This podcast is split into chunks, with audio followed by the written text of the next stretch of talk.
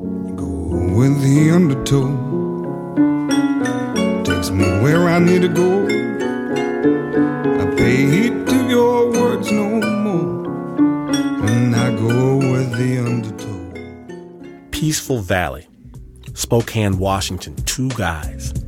The first, Keavy Neff, feels everyone is mad at him. His girlfriend, about to have his baby, is mad at him. His daughter is mad at him. He's mad at himself. The second guy, he's in worse shape.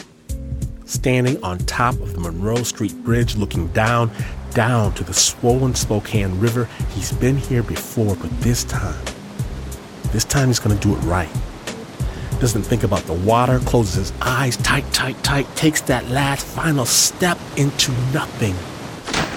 He's underwater before he realizes he doesn't want to die, but it's too late. The angry river, broken leg, broken shoulder, broken man, slam against rocks and trees and dirt. And all he can do between mouthfuls of water is scream. Keavy Neff is on the riverbank and hears that scream. Now, he had a powerful voice. He definitely wanted to live. His cry for help was strong. And so I went and grabbed my bike and, and I rode up and I, I got to this vista at the old brass finder's place and I could see the guy in the water. And I thought, that guy's dead.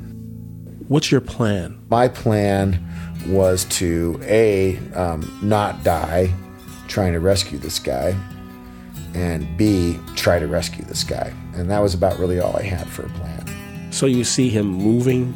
Moving really fast. There's a whole lot of water moving quick. I, honestly, I really thought this guy was a goner.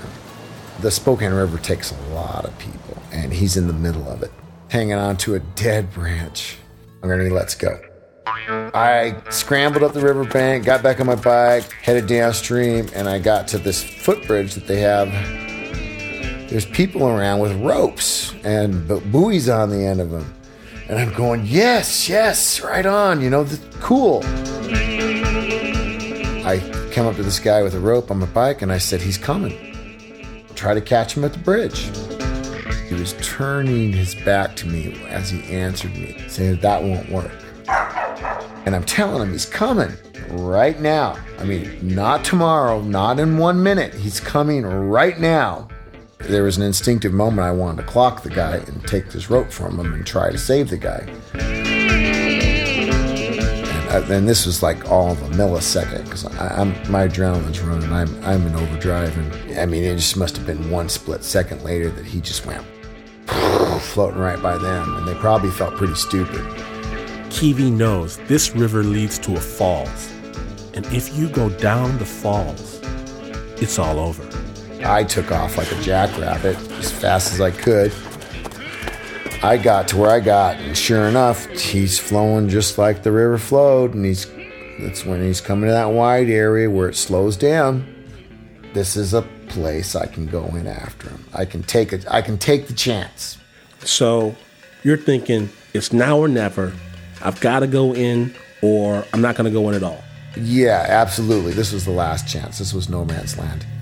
So you're like, you're ready at any moment to strip off naked and go into the water.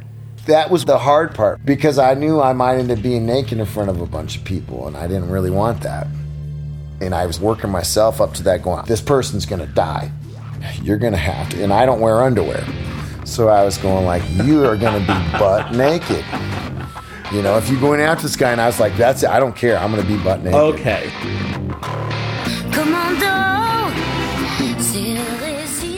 At this point, I have a spot I'm going after him, and I hear somebody yelling from a long ways off, "Don't go in!"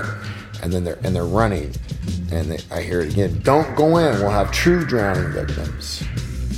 And I'm like, "No, you know, I'm going in after this guy."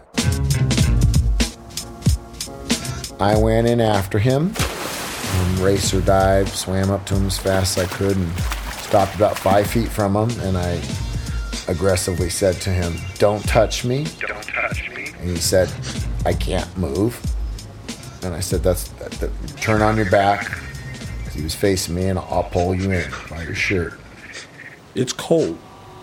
Yeah, it's really cold, but I'm not feeling the cold at all. I'm not. I'm in too. I'm in shock kind of with this guy, but I'm swimming really hard, and the channel with this rapids was quickly coming up. The shore was just moving fast, so I was kind of like, "Oh no, you know, this is. I don't know. I don't know if I'm going to be able to make it." The fire department, the guy who had the rope and the buoy, caught up to us and threw us a rope. Oh, let's say grab that rope. Grab that rope. He was able to grab the rope. They brought him in, and rescue personnel were all coming running, charging really fast at that point. He was incoherent, he couldn't talk. He was a big guy. It took 10 men to get him up from the riverbank. There was some nice guy there that asked me if I wanted my clothes.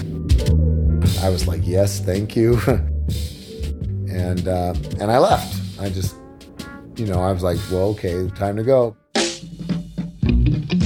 How'd you feel? I was pretty high after because it was like I didn't blow my own horn at all. I didn't. I didn't have to. Everybody comes up. The news crews are calling, and all these people. Yes, he's amazing. He's a great guy. Are you proud?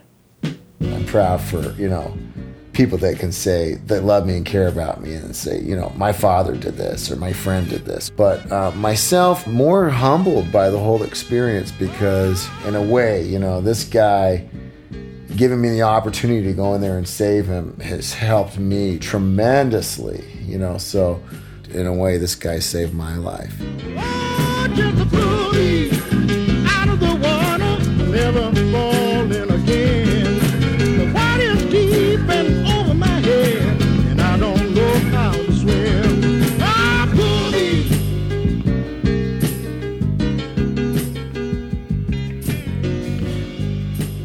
In addition to being a local hero in Spokane, Keavy received the Carnegie Hero Award. As a Carnegie Hero, he got $6,000, a medal, and financial aid for his college education. Please understand, Keavy is a trained lifeguard. Do not try this at home. The piece was produced by our own Uber producer, Mr. Mark Ristich, and Pat Mesiti Miller. After the break, more stories about people who put everything on the line. We'll be right back. Snap Judgment.